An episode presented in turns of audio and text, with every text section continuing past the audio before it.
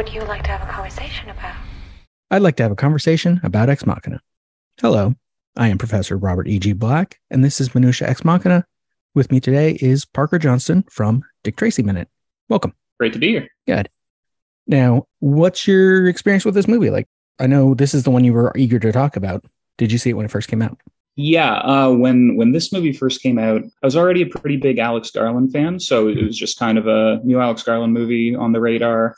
And my childhood best friend had just moved back to Toronto for the first time since high school. So we were just like constantly getting together, watching every new sci fi movie and catching Nice. up on here's that stuff. So I guess either when it hit Netflix or on demand, like we rented it immediately. And we didn't really have clear expectations for it. It was just like, oh, great, a new prestige looking sci fi film. The trailer is more actiony than the film really is, but but we're not like, you know, the typical oh that was going to have action and they lied to us and it was it was just this fireside chat thing we really liked it the first time Well, yeah, they show Ava running down the hall in the trailer, Exa- of course. exactly It's the only action moment of the movie. yep When she stabs him is less action than that. yeah that one and and caleb screaming as well Hmm, the only yeah. screaming goes on the whole one Because this is not a energetic film per se.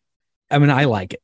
I like this that it's so much just conversations and trying to find the different angles these people have for each other. Yeah it's good sci-fi. it's the thing is as well like i should say the that that's just the how i saw it story the thing is like it became one of those you watch over and over again Yeah. i think i've cited it before in various places online is like it's probably the movie that i saw for the first time above the age of 25 that i've rewatched the most you know when you're a kid you watch everything a hundred Yeah, everything times gets rewatched. Yeah. Exactly. Very few films. I think this and a couple other older ones, Fargo and Glengarry Glen Ross, like Nice. those are the only ones I've, I've rewatched like over 10 or even 20 times above that age. Uh, a far a far cry from you watching Groundhog Day hundreds Yeah. of times in adulthood. Although that was one that when I first saw it, I was still pretty young. So Yes. it was a fixture from not childhood. I was a teenager. This one, yeah, it's much later for me. And I've watched it a bunch of times. I've watched it for my blog six times. That's that's a, an interesting point as well. Like I think one of the reasons why I always end up coming back to it is because like there's so much to discuss and obsess over in it in, in terms of some of the mysteries. And a lot of the times I'll just start watching clips from it. Mhm. And then I realize like, okay, I'm just I've, I've watched like 40% of the film just in clips again now. Now I'm just going to watch the whole thing again for for cohesion and and it's been one i guess like uh, to, to really get into it like at different times. At one point so right now i'm i'm a program a web development graduate and i'm trying to get a full-time career as a web developer.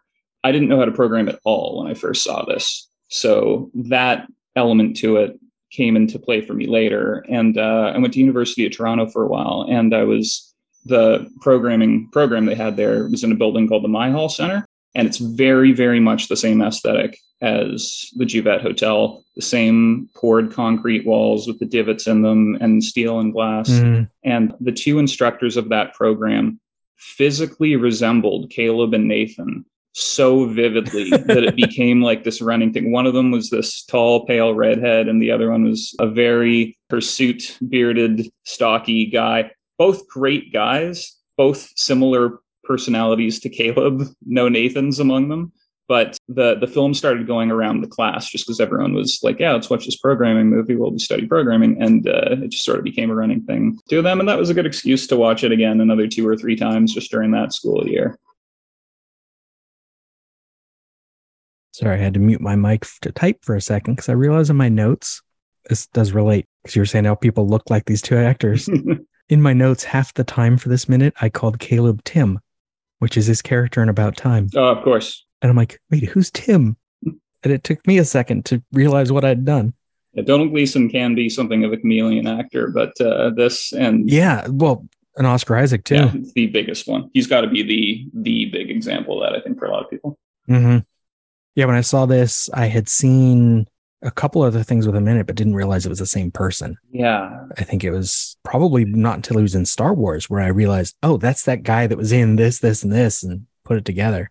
Yes. See, with him, I would have seen this just before Force Awakens, a few months before Force Awakens came out. Yeah. So it was it was cool to see the two of them together again in Force Awakens. I definitely did not Mhm. make that connection until months later, though, because they're so different. Yeah. I think for for Domhnall Gleeson going into this, I just knew him as Bill Weasley. Yeah. From the Harry Potter films, Oscar Isaac from Drive. At the time, I was a Drive fanatic, like many uh Yeah, I love Drive, but completely just didn't put it together. That was the same guy. Exactly. He's, he's just a, a regular supporting guy in that. And then, yeah, I found out he was King John and the Russell Crowe Robin Hood as well, which getting much younger, much more Timothée Chalamet esque in that. Yeah. It- yeah, it, its movie is for such a small cast as really great people. Yeah, no, absolutely. Yeah. That's, um, it's improved for me. I think at least one or two of your previous guests I've heard say this. Like it's it's gotten better for me every time. It's gone from like let's say like a four star movie to gradually the full five stars. Hmm. There's there's little things. It's one of the best examples of a movie where for me where problems I had with it on the first few viewings, like even over five viewings, became assets. Like it's the it's not Ah. a bug, it's a feature thing Yeah. the the main one for me that always bugged me was was how fragmentary it feels. Hmm. A lot of scenes obviously end really abruptly in really strange places. A lot of Ava's conversations with Caleb cut off in like after a few minutes, and it's like, well, what was the rest of, of that Right. And they seem like they're complete too, not like we left in the middle of it. Yeah, so it's like what what are we not seeing? Why is why is Garland so hasty and impatient to to move the story along?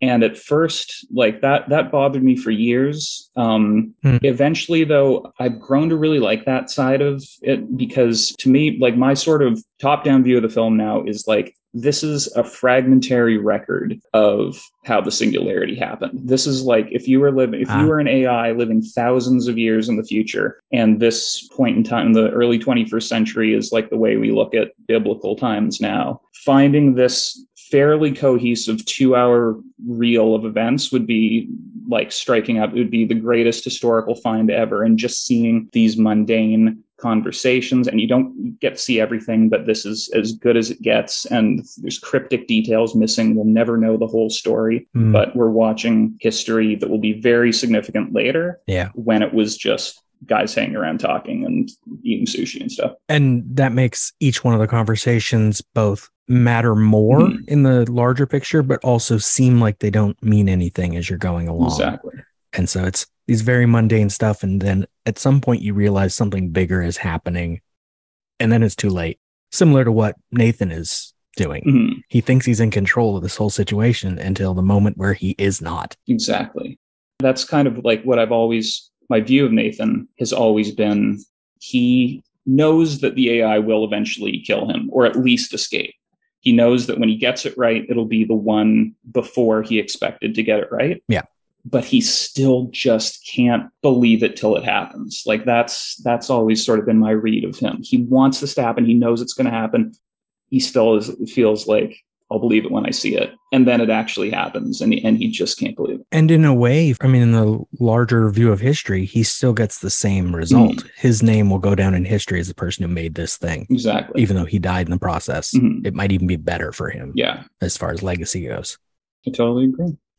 Speaking of Nathan's name, actually, a small note that I'm not sure if it's come up, unless it's come up in the last couple of minutes that aren't out yet. I just say for listeners, I'm a huge fan of this show. I've been listening to it religiously. Hmm. Like Caleb, I feel pretty through the looking glass right now recording it. And uh, Yeah. I've just kind of got to remember to actually talk and not just listen to the show. but the uh, the note so in the script we know it's nathan bateman is the full name Yeah. in the trailer it's nathan garrick Really quick while I'm editing, I looked up the trailers to double check this one. I can't find a trailer where anyone says Nathan Garrick, but apparently promotional materials did have that name, and Oscar Isaac, in at least one interview, identified his character by that name. Back to Parker. the helicopter pilot says we've been flying over mr the the line about the president can't get him on the phone is so you hear this is what was filmed and recorded and he says the president can't get mr garrick on the phone such a weird thing that's never come up anywhere else it's always been bateman everywhere else So, did you look up whether Garrick is a reference to something? Because I haven't even. Couldn't find it anywhere. Just, just the only other time I think it's been used in pop culture is uh, Garrick Ollivander from the the Harry Potter world, the the Uh-huh. wand maker. I doubt that's what Alex Garland was going for. Huh. Yeah, I'll have to look that up.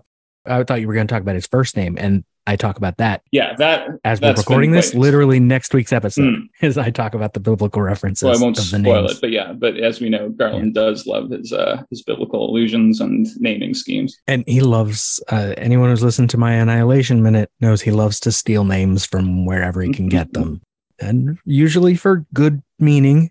I've meant to go back and look at his names in Sunshine because that's one of his biggest casts, I think. Yeah, And I know there's Robert Capa for the Cillian Murphy character and Pinbacker for Mark Strong's character, which always just felt kind of like a Hellraiser sort of reference. yeah. Pinbacker is a great name. Yeah. I don't know if it's a reference to something, but it just sounds it, it- you're interested when you hear a guy named Pinbacker. Yeah. Probably not from the Bible, though. No. This has to be the Bible. I mean, this is essentially it's both what like Dante's Inferno and the Garden of Eden at the same time. Of course. Yeah. It's like coming down into this place below, and then Eve is being run out at the end. Yeah. And I've tried to sort of stick, like, steer more towards the Eden esque take on it. And it's, Yeah. The, the film Mo- uh, Mother, the um, Aronofsky film Mother, Yeah. is, is, is Oh. a much more in depth and elaborate kind of plumbing of that idea. But One of my movies by minutes wish list things that I would love to you cover. imagine? Yeah. What a film. But yeah, the main sort of, I guess, mystery of the film to me to this day, after all these rewatches, and the thing I'm always thinking about whenever I rewatch it is just who is the real Nathan? What are Nathan's real motivations? Right. I, I feel like we only conclusively see the real Nathan in maybe two scenes when he's not either acting for Caleb or for Ava. And without going too much into them because there are other minutes, like my take is that the, the most real Nathan we ever see is when he's explaining how he invented the brain to Caleb and talking about Blue Ah, Book. yeah. And that's when we have the biggest sense that Nathan is just on a different plane of humanity from Caleb. Doesn't matter that he's rich, doesn't matter that he's, you know, trying to just be a guy, that his wealth isn't what's separating him there. It's the fact that he has conquered the world. He's done the impossible. He's pushed the limits of human knowledge. And he's being polite to Caleb there, but he's talking about something he's passionate about. He's not being macho or anything like that. He's just kind of wistfully trying to connect with a person that he knows he can never connect with because he's alone at the top, is kind of my read of that. Mm. Unlike the moments from like a few minutes ago where he loves that Nathan referred to him as like a god. Yeah, exactly. Because that's a little on the nose and like that's his arrogance talking. and like it's it's too bad too that Caleb always tries to be so literal. I always think Nathan is kind of trying to have fun with him. Like he knows he didn't call him a god. He knows Caleb didn't come up with all these quotes from literature and stuff. Well, yeah. He's just trying to, you know, he's doing the the locker room douchebag thing. Like, come on, I'm messing with you. you know, oh yeah, He's that's why I love him as a character. I wouldn't want to hang out with him as a person, I don't think. Mhm. if he were real, but he is very much that he thinks he's it's like he has a couple different things he thinks he is, Mhm. and then he has that other person somewhere in the middle that he maybe actually is. And we never quite get to see that. Mhm. We see him when he's drinking and being overtly friendly because he's manipulative. And then even when we see him on his own is when he's like at his computer Mhm. working Mhm. and he's very obsessed with just getting this thing done because he's past all the normal stuff people do. Mhm. As he says, AI is inevitable. I don't forget how he phrases it, but like it might as well be me that does it. yeah. it, Wouldn't you? you know. Wouldn't you do it if you could? which is so arbitrary. But he has the clout and the wealth and the privilege to be that arbitrary about it. Exactly. And it's such a it's a frivolous question for him, I think, when he makes that assertion that, yeah, it's inevitable and wouldn't you invent Ava if you could? Because like I think for a lot of people, they they definitely wouldn't, either because they're just overly afraid of AI from fiction, or they just mm-hmm. would see it as, oh, it's going too far, it's playing God or something, which Nathan doesn't have a problem with. Well, yeah. I mean, my my personal interpretation through this show has basically been the only real purpose to make AI is to do things like we do actual use actual robots for now to do dangerous stuff Mhm. that we can't. Jumping in again from editing really quick. I said artificial intelligence in that sentence, but specifically I mean humanoid androids, because that's a slightly different topic. Artificial intelligence has a sort of use. We have AI that tracks information and can do it faster than we can. So it's not just things that would be more dangerous, but things that we are incapable of doing. Back to me. And I think Blade Runner is a, that narrow line between them because they make them look human, but then send them off world to do dangerous things. hmm There's no reason to make an AI this complicated and make it look and act human unless you want it as some sort of slave. But then if you make it too human, that's wrong. Absolutely.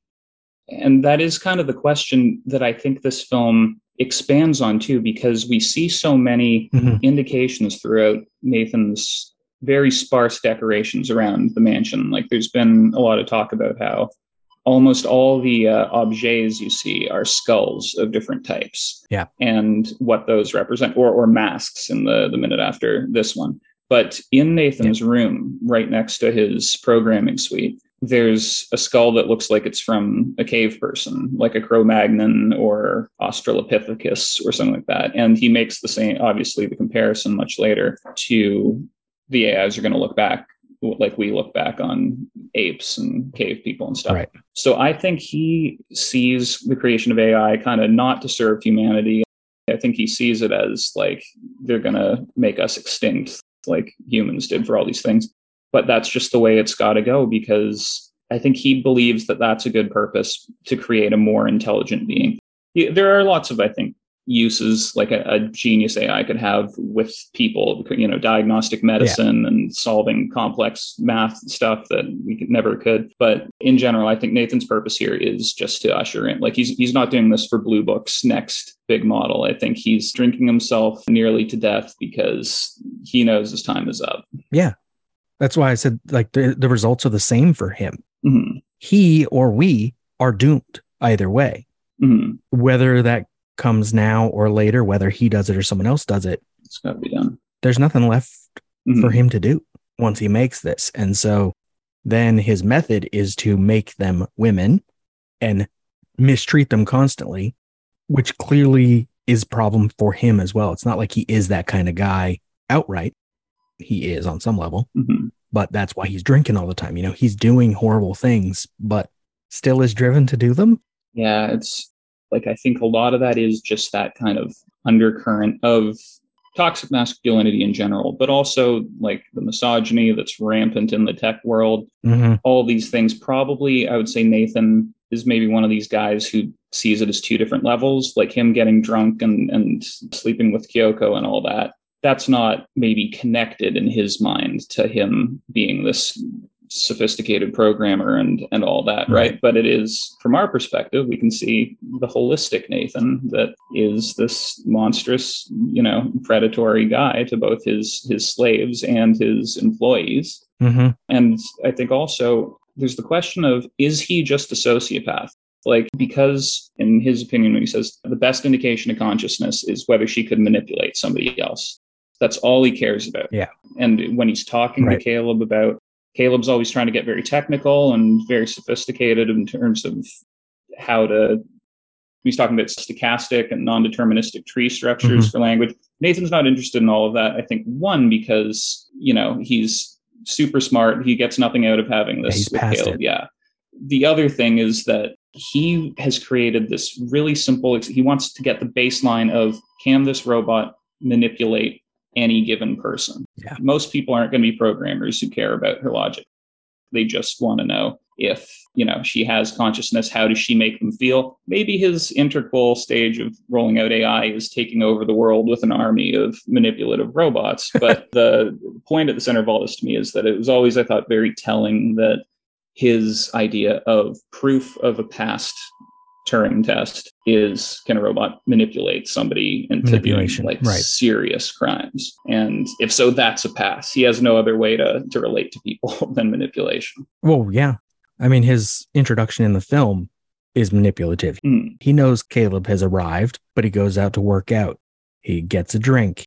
He tells him outright, We were going to have breakfast together, but we can't because I'm hungover. He's creating an image of himself that is probably pretty accurate, Mhm. but he does it in a very overt way, especially because Caleb is the sort of autistic person pleaser Mhm. that he is invited to do this test. And so he's going to get exactly what he wants. The only thing that goes wrong is he misjudges how good Caleb can be at what he does. That Caleb can also be manipulative. Yeah. And it's the booze as well. So he's almost proven right in a way Yeah. by his failure. Exactly.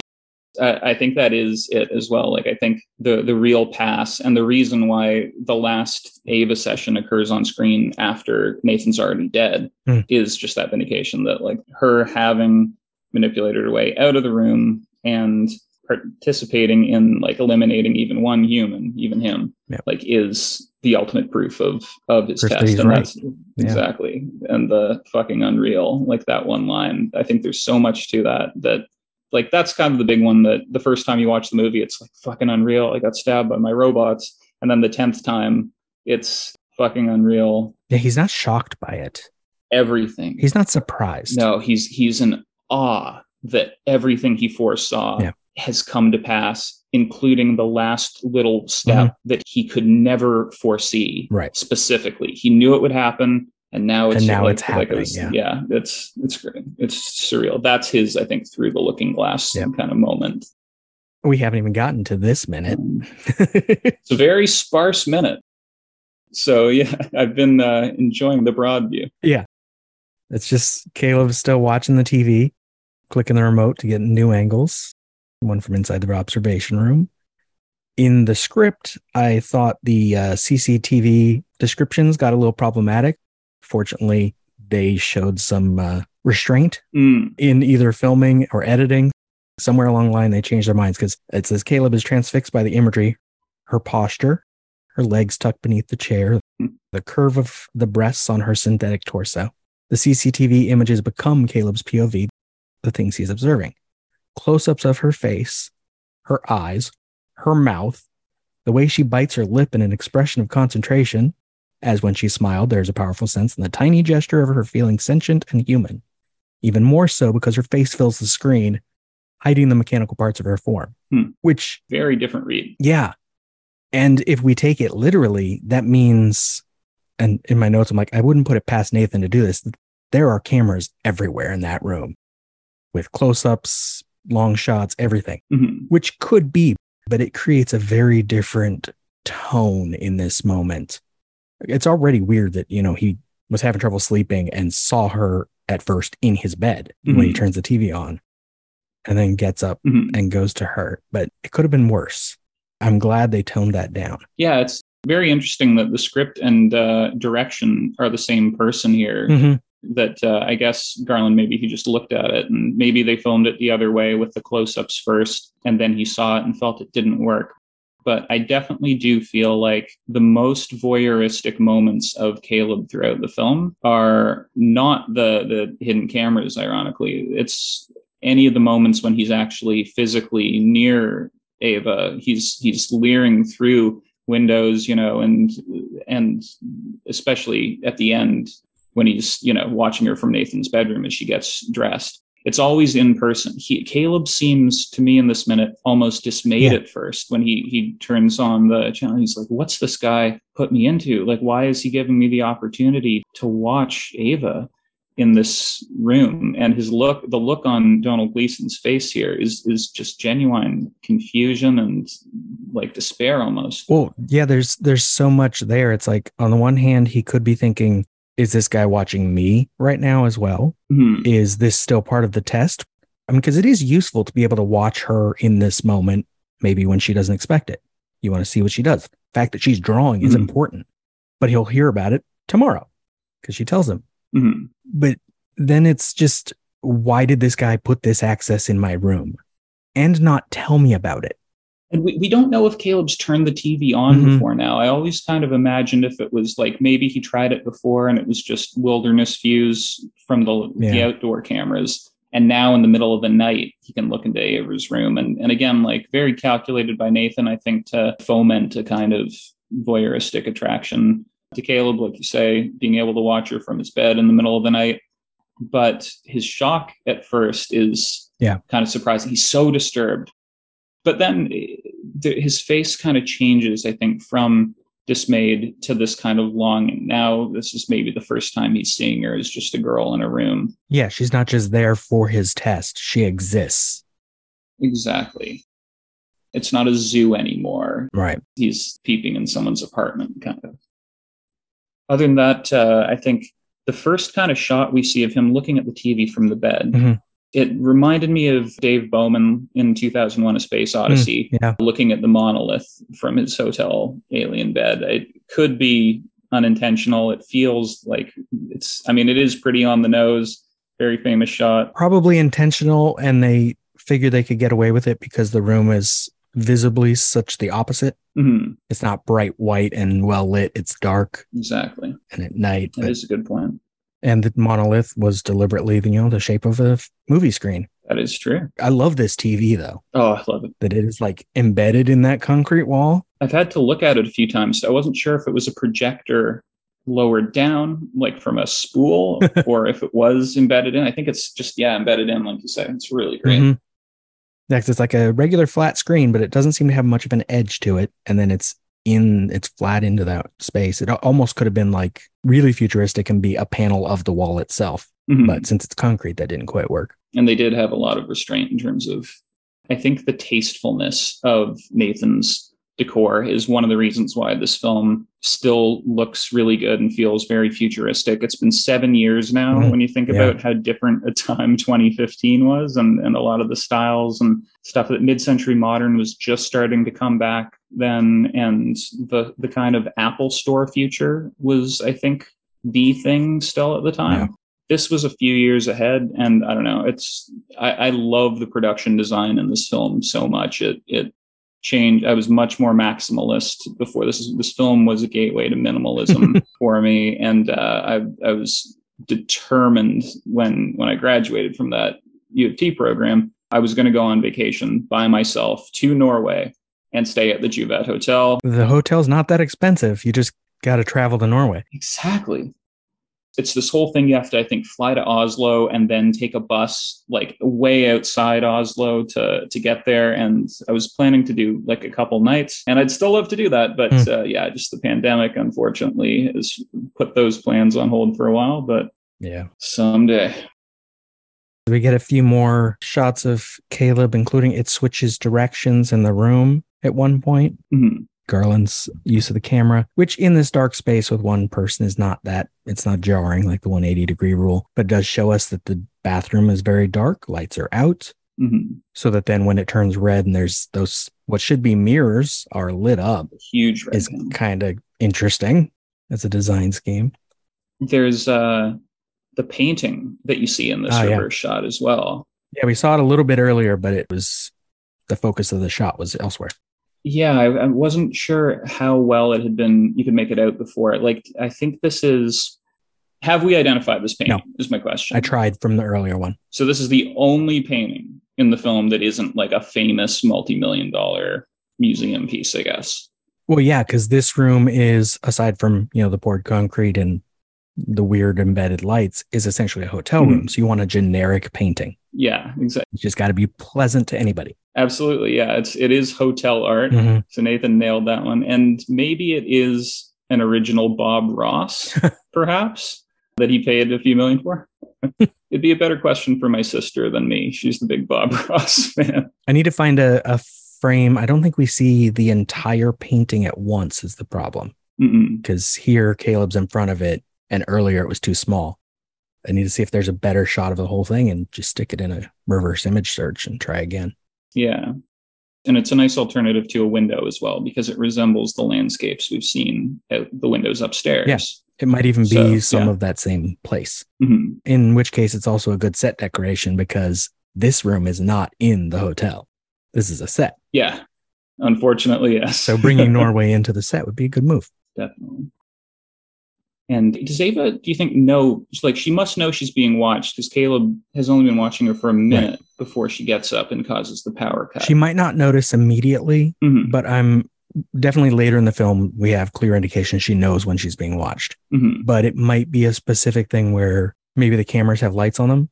And so she can notice that the view is changing. Must be. Like she knows someone is clicking, which means someone is watching. And she's like, it's not Nathan. He doesn't do that. Mm. And so she knows, okay, it's that new guy. He's watching me. That's a good point because I, I was wondering how she would know if it was Nathan or Caleb, who both of them, you know, have very different sort of. She she wants to present differently to both of them, and if it was Nathan, she's so overt about killing the power here. The first time in their first session, you know, it's just when she's got her hands on the block that she's sitting Right. on. It's very subtle. hmm Here she gets up, touches the wall, looks at the camera, and the power cuts. So if Nathan was watching, that would be it right there. Yeah. Right? Like, as far as we know, the power cuts aren't part of Nathan's plan. Nope. He has to put the battery powered camera in later. And yeah, like, so, so that this is a really, it's one of the very, very small advantages and bits of control she has over the situation hmm outside of Nathan is being able to do these cuts. So to do one so brazenly on camera to tip her hand is a huge risk if she believes it's Nathan and not Yeah. Caleb watching. And she maybe, we don't know what kind of sensory ability she has. hmm Maybe she can tell. Actually, she does talk about Caleb's pupil response later hmm when she's detecting if he's lying, whether or not she's telling the truth, though. Maybe she knows Nathan drinks too much at night, so there's no way he's watching right now. Could be. because every time she sees him during the day, he's hungover and she's onto him. He might check this footage later. That yeah, that is the big one. This one, at least, she the power doesn't go out when she touches the panel. hmm I like this one because though it's overt, it's also a little more subtle than if she did it just kept her hand there because she touches it, puts her hand down, and there's like beat, and then the power goes out. That's right. She she looks after putting her hand down. hmm But yeah, it is such a strange move and, and terrifying to see from Caleb's point of view. Even if the power hadn't cut out and thrust him into this red room, it's just an eerie kind of haunted house thing to see. Somebody looks at you on the camera, and right before the camera cuts out, Yeah. ugh. And she does it so she gets up from her chair, Mhm. takes the time to push the chair in, walks around behind it to get to the panel that was to her left, and then just kind of just casually reaches out, touches it, puts her hand down, and slowly turns her head just in time for it to go completely black. Yeah. Spooky stuff. It's a nice move on her part because he doesn't know what it means, but later he'll think backward and be like, oh, that's what she did that first time. Mhm. She knew I was there. She knew what's going on, and she needs something from me. And I suppose this is the first time we see, we get a better sense of, let's say, the geometry of Ava's enclosure throughout this minute. Mhm. We've only seen it from a distance through Caleb's entry cube before, I think. Yeah. So obviously with the different camera angles, but also just this is him really seeing that it looks more like an apartment or uncomfortably kind of like a child's playroom, I've always thought. Just having the bed and the desk and the crafts and the, the dress up stuff Yeah. like it is like one of the controversial and, and damning things about Caleb's role in the film is Ava looks like an adult. It might have been Austin Pryor or one of the other guests who brought up the born sexy yesterday trope Yeah. about like creatures like Ava, women like Leeloo. Leeloo in Fifth Element, who's, you know, a character who looks like an adult woman, was created much, much shorter period of time ago and the protagonist, you know, she's their Clementine immediately. She's their manic pixie, pure ethereal dream girl, and you know, is is Ava different from a child? Is Ava a very smart, childlike creature in Alicia Vikander's body? Well, one of the I think hints towards that is the room that she has at least been put in, Yep. and it could it could also just be infantilizing the way inmates are, or or patients in asylums are. Like Nathan has, you know, infantilized her, and And this is where he put each of his AI in the same space. So yeah, he's treating them all like that. That's a good point as well, because much later in the film, we see Nathan is able to just enter the like one of the things that Nathan's card can do that Caleb's can't is just interact with Ava. Yep. And it's interesting too that Nathan does just go in and out when all his AIs have wanted to escape. You could have, I think, done the movie where Nathan's never been in the same Hmm, yeah. room as them once they're online. Well, yeah, visibly, there's no way in or out. Yeah, we never see the door that Nathan uses, I don't think. And we don't see how she gets out at the end. Right. There's got to be some panel of glass maybe that moves. Yeah. Because also, you wouldn't have heard this yet, but last minute, I realized the shots from her little garden area. Mhm. There's no door for her to get out there. Right. That's a display. She can see that tree, but she can't go out there. That's one of those things I've always like with the Mary in the White Room scene later, Mhm. and Ava draws a picture of that tree. I think, yeah, like one of the uh, the cruel things about her enclosure is that she can see the tree. She doesn't know what a tree feels like or smells like or anything. Right. And I, I wondered actually, I took a note about it. Is the open sky above the the cloister that the tree is in, or is there just another window up there, or just a set? right. of- Is it fake? exactly right? The tree real even? That's a good point as well. And it, it looks kind of like daylight coming through. Well, it's rarely night in this movie. Absolutely. I actually can't think of a moment where it is nighttime. There's, That we there's can see. one moment that I, I watched the film with this in mind at one point. Oh, when they're having dinner. when Exactly. Kyoko spills When they're eating the because that's by the windows. When I first saw it, I don't think I realized that was by the windows. Mhm. But yeah, it's that's nighttime. I think because that's the first time they're upstairs in the compound in a while. We've been downstairs many times, but yeah, that is the same room that he first meets Caleb in. And the other end of the room where they were just talking. Mhm. Yeah, that's one of those things that I've put together over many viewings, figuring, oh, that's just the same room from different angles. Mhm. I can't remember if that's in the Juvet Hotel or in the other private residence where the fireplace is. I believe this is a dining area at the hotel. Okay. The entryway with the stairs where Caleb first came in is the house. right. Well, I really hope the, the sushi room is in the hotel should I ever get to go there because very cool. I also learned recently that none of the furniture we see is the furniture that's actually there. Maybe in the dining area. maybe. Those tables might be because those are very minimalist, but like there were some fairly nice chairs in the entryway, That's right. but they put those there because they wanted the entryway to look like it's a little more welcoming. well, hopefully they've got good taste in what they do have at Juvet. Mhm. and Yeah. I think some of the bench, the bench that Nathan sits on in the, uh, Caleb looked at me and said, "You're a god." I think that's just Yeah. kind of carved into the wall or out of the Yeah, it seems so- to be attached. yeah. It's just part of the concrete. So yeah, I, I love that room. That is the only conclusive nighttime scene in the film. I'm assuming it's just short Alaskan days, like maybe we've got three hours of night. But I think Ava herself, not only does she have no night and day, and it's just she's got natural light coming in. She has no real sleep cycle, or it doesn't seem like Right. she's not charging for 12 hours or six hours or anything.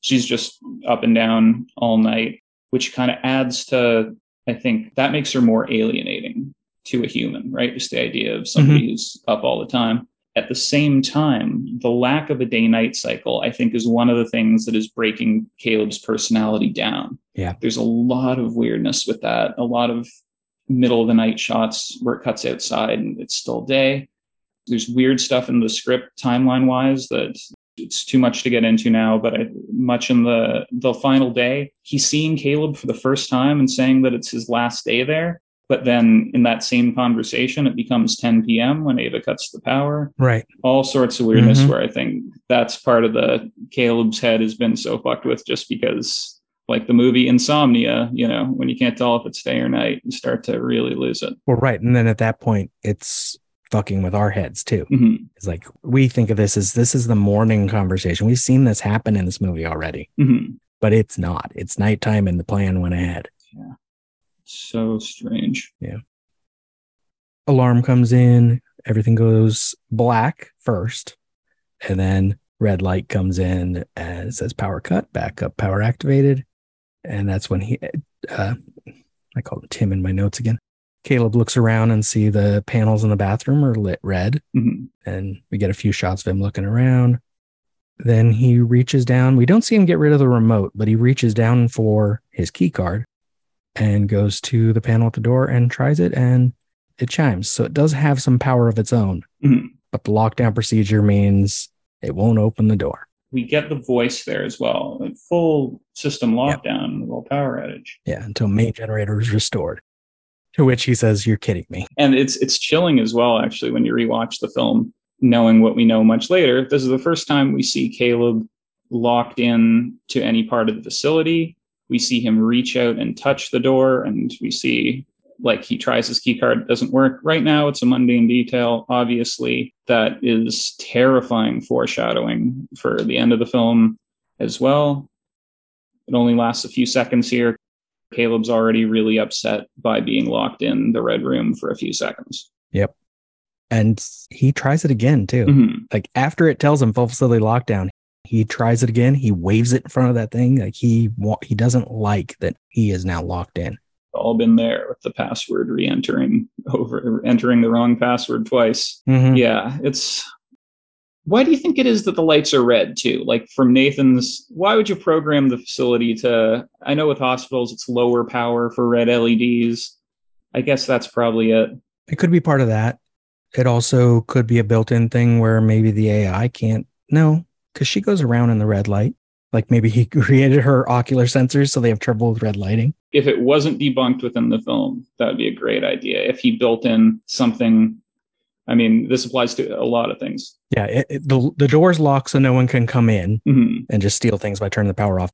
But what keeps the AI from getting out? She can't see. Yeah, She doesn't know her way around, so it'd be relatively easy to stop her. Nathan, of course, did miss many opportunities to put in his own equivalent of the lysine deficiency from Jurassic Park. Mm-hmm. uh, into this AI. Everyone always talks about why no remote shutdown, why no fail safe. Well, maybe there is one, but by the time he could use it, he's dead. excellent point. He thinks he can talk her down. Well, that as well. I think he's not trying to build a robot on a leash. He really does want to build an independent being. There's a lot of times in the movie where Caleb will suggest something and he'll immediately just shut it down. Mhm. I can see if Caleb said, Well, why didn't you just put a bomb in their heads or a shutdown button? I could imagine Nathan doing some instant kind of, No, no, if I wanted to do that, I would do this, you know, sort Yeah. of thing. The real test is to see if, you know, Right. He wants them to be a real AI, which is essentially a person. They can't have an off switch. Mhm, And he also has not made them like super strong like you might with a robot. mhm. That one broke her own arms and only put one crack in the glass. So they're not strong. They're just people. And at that point, he hopes he can talk her out of doing anything bad. he's been able to talk, I'm sure, anyone in his entire life into into doing anything up to this point. And Yeah, we don't know his background, but you don't get into this position unless mhm. you've gotten everything you wanted for a long time. yeah, all and and we know it's been since at least since he was 13 that he wrote the base code of Blue Book. Hmm, yeah. So we know he was a child genius and has been presumably just top of the world. It's it's all he's ever known is this level of success, which which I'm sure is not just success, but just he, he actually is a genius. He's you know he's the the foremost search engine expert in the world to the point where he put any other company out of business. He has no one that he can just be pals with. Like I think that's the tragic irony of the his arrangement that he wants to go. Right. He would have been better off if he were being honest Mhm. that he actually wanted to hang out with this guy. Exactly. He probably just knows that.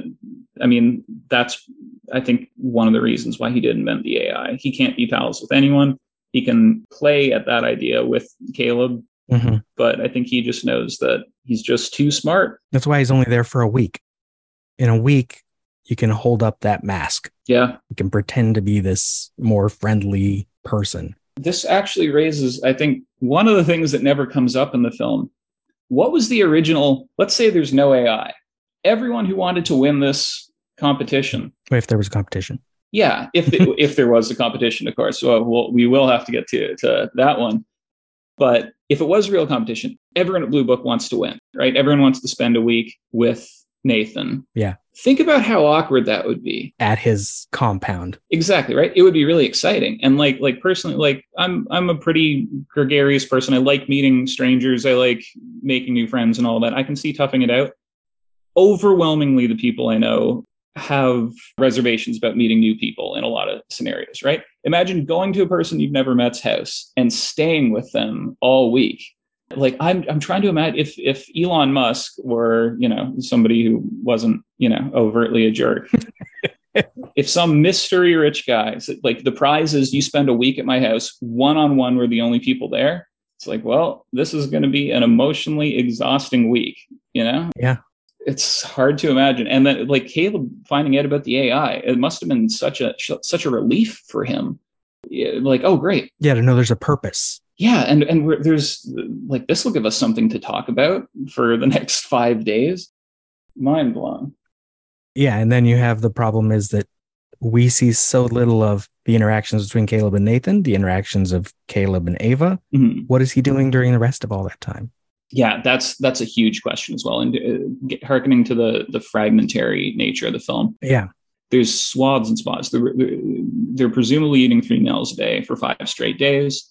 They're maybe not spending all their time together. Maybe Nathan just is gone half the time. And and like we were talking about on the fifth day, presumably Caleb and Nathan haven't run into each other until almost 10 o'clock at night. Yeah. So yeah, what are they doing all the time? Well, yeah, because Nathan's not going anywhere. Mhm. He has a helicopter Unless just hikes. maybe come. Well, true, but I don't know if he seems like he'd be hiking every. That's what's interesting about the movie is it at like maybe first glance it feels weird that we're getting so little of each conversation, Mhm. but then as you said, that fragmentary thing turns it into a different experience. Is that we're only getting these pieces and we have to put that puzzle together, Exactly. and then if we don't, it's too late for us too. Yeah, absolutely. Like it's our privilege in seeing this much of this story. I think kind of reflects Caleb's privilege in terms of just getting to to go there. Like it's To like be it, us yeah. exactly to be at the richest person in the world's house, to be witnessing the biggest event in scientific history, which is introduced not even ten minutes into the film. That's already on the table, and then he's in Mhm. the room with a robot. Yep. And uh, what a premise. And my last big note for this minute is a line from the script because it says Caleb looks around his windowless room, which suddenly has the quality of a prison cell. Mm. And uh, yeah, at the end of the minute, that's when he waves his card in front of the reader again, trying to get out. it is funny in terms of the room itself, both in this bit when it's even more like a prison cell, and early on when Nathan's giving him the spiel and Caleb says he loves it. And Nathan says, "No, you know, it's claustrophobic." And the the programming that uh, that you've alluded Yeah, to tells him what to think. to me, this room has always been like just an absolute dream apartment. This perfect minimalist bachelor apartment It could use a window. it could use a window, but like I'm from Toronto. That place as a basement here would be, you know, two thousand dollars a month easily. Caleb's from Long Island, he says. He says he lives in a really, really small apartment. Mhm. And he's a programmer for Blue Book. Yeah. You know, so even a Blue Book salary doesn't get you a lot in Long Island and probably the same thing here in Toronto. Yeah, I think she has more space than he does, and he's got a job. Exactly. And yeah, like when I first saw this film, I was still in school. I was working part time at a bookstore. I was living in my mom's basement, and having an apartment like Caleb's room there was all I could dream of. It was just the coolest thing ever. Even if it was red lights all night, even if there were no windows, yeah, it would have been, I would have paid top dollar for it. Yeah, I love the the wood sort of counter over at the one end of the room that Oh, parts open so- up, one part swings out into a desk. Exactly. It's a great setup for the space. You could charge anything you wanted. It, well, it's like the real hotel. Mhm, The separate rooms are these tiny little spaces, mhm. partly because it's supposed to be away from the world and all the distractions, but also you're not supposed to spend all your time in your room. Exactly. It's just enough that you need. Exactly. Yeah. They're just paying for the, the view. I don't know if I'd want to live there for a long time, but visiting, yeah, would be amazing. Yeah. Only other thing is just the the use of lights. We know the fridge has the blue LEDs in it for the water that are the same as the, the blue LEDs on the axis, like on the key card things. Yeah, I still haven't figured out why they use blue instead of green. So that was yeah, Austin Pryor's question as well in in his minute, and uh, my take was always green, especially in the optimistic world of 2015, where this film came from. Green lights suggested a green future, right? Okay. And to me, blue is more the color of technology. Okay, that makes sense. Yeah. And yeah, like I think if you use green, green means go for everything in this film, it would point to Nathan, Nathan's idea of the future being renewables and green technology and this happy utopian thing.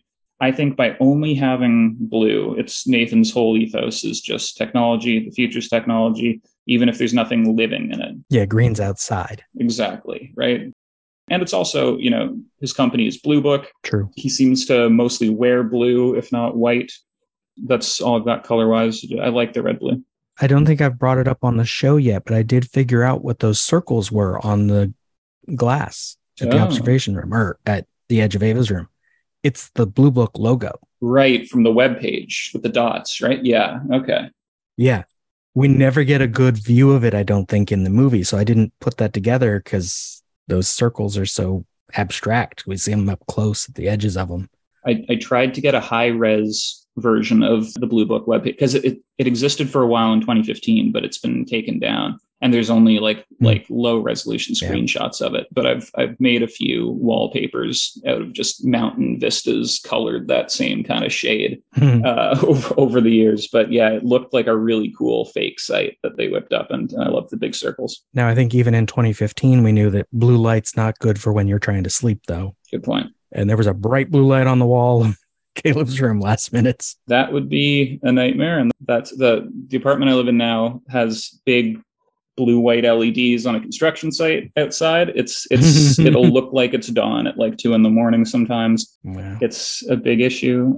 There's a whole kind of tangent there about uh, the year this movie came out, 2014, was the year that the winners of the Nobel Prize for Physics in that year won for inventing blue LEDs or inventing the, the process to mass produce blue LEDs. Huh. They had invented it a few years earlier because usually the Nobel Prize is years after the thing that you're winning it for. Right. But just after they invented it, that's sort of when it took off, when we started getting blue LEDs and white LEDs everywhere, when Blu ray discs became a thing that could be invented. And um, it's just interesting that, yeah, the Nobel Prize that year went to the blue LED. and in this film, we see a blue LED world. Yep.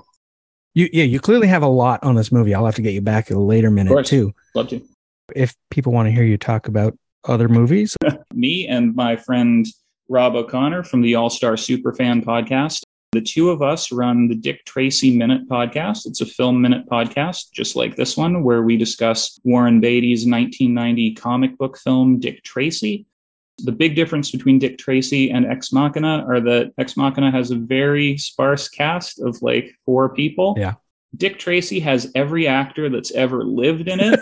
Even the the the blink and you miss it roles like tiny people in the background with no dialogue are huge household name celebrities. In some cases ones that we didn't even discover till we were watching it minute by minute. Hmm. so we spend a lot of time on that show going through the imdbs of random character actors and anyone who has a line in the film a lot of tangents on it and uh, we have a lot of fun and we'd love to have uh, you on the show as well professor uh, whenever you want cool. that's at uh, dick tracy minute at podbean.com it's on spotify dick tracy minute on instagram would be the best place to look Thank you for listening. Minutia Ex Machina is just one part of an existential trilogy of podcasts. Tune in every Tuesday for more Ex Machina, every Wednesday for the Groundhog Day Project Minute by Minute, and every Thursday for Eternal Sunshine of the Spotless Minute. You can follow all three shows in one feed. Just search an existential trilogy.